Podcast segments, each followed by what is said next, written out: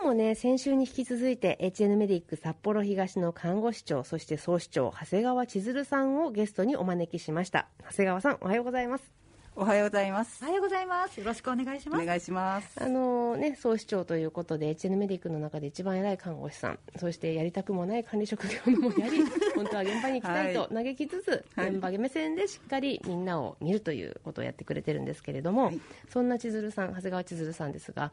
えー、靴が可愛い靴ですか？あのね下駄箱がね私と近いんですよ、はあ、でいつも私より早く来てるんです。だから毎朝私千鶴さんの靴見てくるんですけどね。履き替えますもんね。まあね多分ね3000足ぐらい持ってる、ね、えー、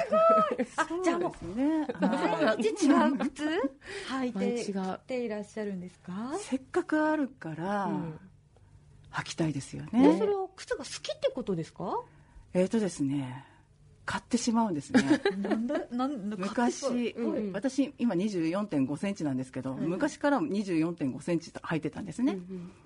で小さい靴ばかりが可愛いじゃないですか。そうですね。でこの間2 4 5センチありますか？って聞くとないんですよって言われますよねそのギャップが今、うん、この時代になって2 4 5センチがどんどん製造されて確かに。25センチ25.5センチとかありますよね。ありますね、うん、だから買っちゃうんですよ。履けるっしょって。リベンジだ。そうです、はい、リベンジおしゃれだ。楽しいの毎朝見るのが。おしゃれは足元からって言いますしね、うん、さてドクタートークのラジオ診療室今日のテーマは？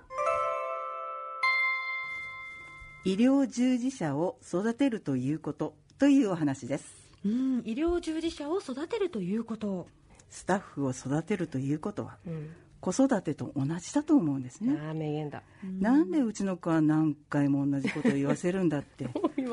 もうそんなこと何回も思いながら子供を育てていると思うんですね世の中のお母さん、はいはい、もう諦めようって思ったりしながらも実際は諦めていないのが現実ですよ。そうですまさにそれと同じです。いつかできるって思うと諦めきれないんですね。そうですよね。そんな私の考えに東のスタッフは巻き込まれていくんですね。そうですね。それは個々の個性だと思いながら育てていっています、うん、あのねやっぱりそうなんですよね。あの市長さんが言うんだったらっていうフレーズ私実は彼女の知らないとこで 何回も聞いていてもうねあの辛いなって思いながらもついていくのはやっぱりこの愛情を感じられる指導なのかなっていうふうに見てて思いますよ、えー、あの具体的に長谷川さんが行っているのはどんな取り組みをされてるんですか、はい。えっと、例えば透析中に毎回スタッフが記載する透析経過表というものがあるんですけれども、はいこの記載がまたえらく時間を要して看護をする環境ですね、うん、悪くしていると感じていました。これは内海技師長が中心となって簡素化できています。現在も内海技師長とともにコストのことも考えながらしなくていいことはしない、うん、必要なことは簡素にと業務改善に力を注いでいます。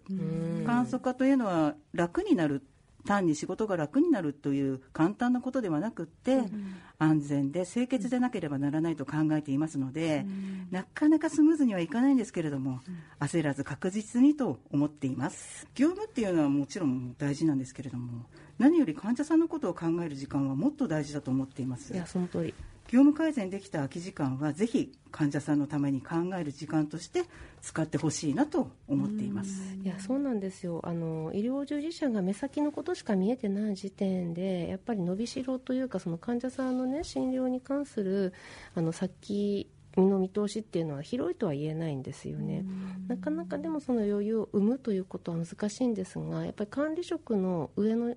方の人たちがそういう観点で業務改善っていうものの本質を分かってくれてると本当に良くなるんじゃないかなって思ってますよ。はい、千鶴さんが新人の時の教育ってどんな感じでした？私が新人の頃のお話ですか、うん、ここにいらっしゃる東子先生のお父様が理事長だったんですけれども、えー、本当に怖い人で、えー、怖かった、今も引き継がれている朝のアナウンスでスタッフに質問攻めなんですよ。答えることができなかったらマイクを通してクソみそに言われましたね。いいのかな？それが嫌だからみんな必死に勉強したんですよ。すごく意外だった。あそうなんですよ、はい、あの恐ろしい先生でいらっしゃった。例えばどんな質問をされるんですか、まあ、もちろん答えれないとダメだよっていう内容なんですけれどもね、例えば血液検査の院内基準値ですとか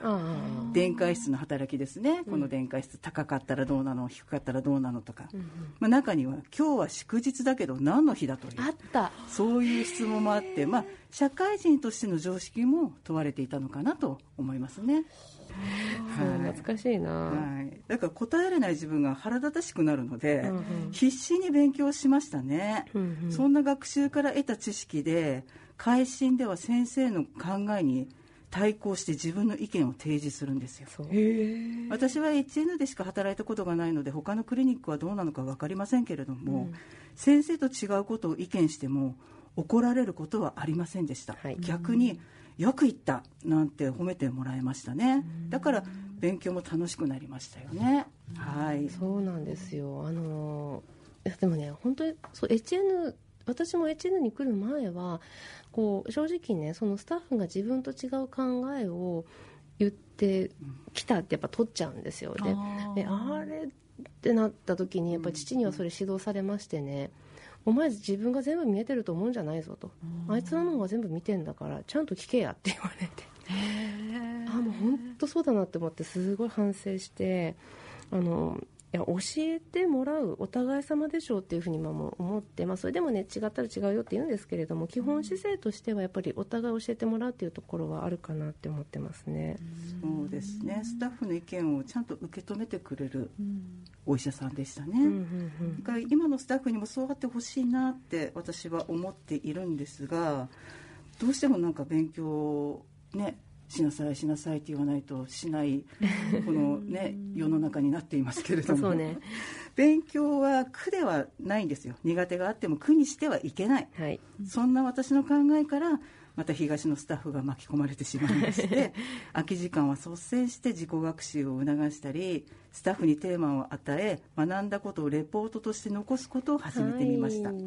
今は Zoom とかでね勉強がたくさんできますのでいいテーマがあればほぼほぼ強制的に受講させて そのレポートを提出するよう伝えています。そう。そのねレポートのねあの要約とかがねあの私たちがほらガウン着る場所にね壁に貼ってあってね。でそれをねまたね千鶴さんが私に見せてくれるんですそうやって。共有してくれるんです、ね、だからそのスタッフが何を学んでどう感じたかっていうことがこう循環して私に入ってくるっていうことをね、えー、なんかこう私が何もしなくても目に見せてくれるっていうようなシステムを作ってくれていて本当よく考えてくださってますよ。ものすごい風通しですよね。そうです、まあ、そんな学習を繰り返していくうちにですね、うん、スタッフのレポートを患者さんに聞いてほしいなと思うようになったんです。よ、はいはい、患者さんにまで、はい、でスタッフ個々にですねテーマを与えて今回のレポートはマイクを使って患者さんに聞いてもらうよって声かけたんです、まあ、心の中はどうか分かりませんけれども誰一人嫌な顔はしませんでしたね、はい、専門用語は使わないこととして分かりやすい言葉を使って作成してもらいました。そう面白かった、はい、患者さんに伝える内容ですからもちろんこれまで曖昧であったことや分からなかったこと絶対ちゃんと調べようと思ったはずなのでとてもいいレポートができたんですけれども先生の朝のアナウンスが終わったらスタッフにマイクが渡ってスタッフが患者さんに発表させていただきました。すごい。だからドクタースタッフ患者さんその関係がもうとても透明というかオープンですよね。立場立場での壁がないから、うん、患者さんもドクターとかスタッフさんに身構えることなく接することできますよね人として、まあね、身構えなかったかっていうとちょっと分かんないですけど、うん、千鶴さんが怖くて、あのね、抵抗できない。もうやれって言ったからやるんだみたいな感じだったのかもしれないけどね。そうですね、うん、私が怖くて嫌だとは言えなかったのかもしれませんけれども上手に本当に発表してくれました、私なんて今でもマイクを使うともう緊張するんですけれども。堂々と語り部のように話してくれました。そうですね、うん、こんなに上手だとは思っていなくて私も正直びっくりしこれはやってよかったなって思っています、ねまあ、もしねあれだったらまたその中から誰か来てくれてもいいかもしれないですよねこのラジオにね、またこういうね知識をね、うん、あのいろんなね疾患を持っている患者さんに聞いていただければね、そうそうそう、できれば来てください、はい、ねそうですね、はい、さて今日は HN メディック札幌東の看護師長長谷川千鶴さんに医療従事者を育てるということというお話をしていただきました。長谷川さん先週今週とどうもありがとうございました。ありがとうございました。ありがとうございました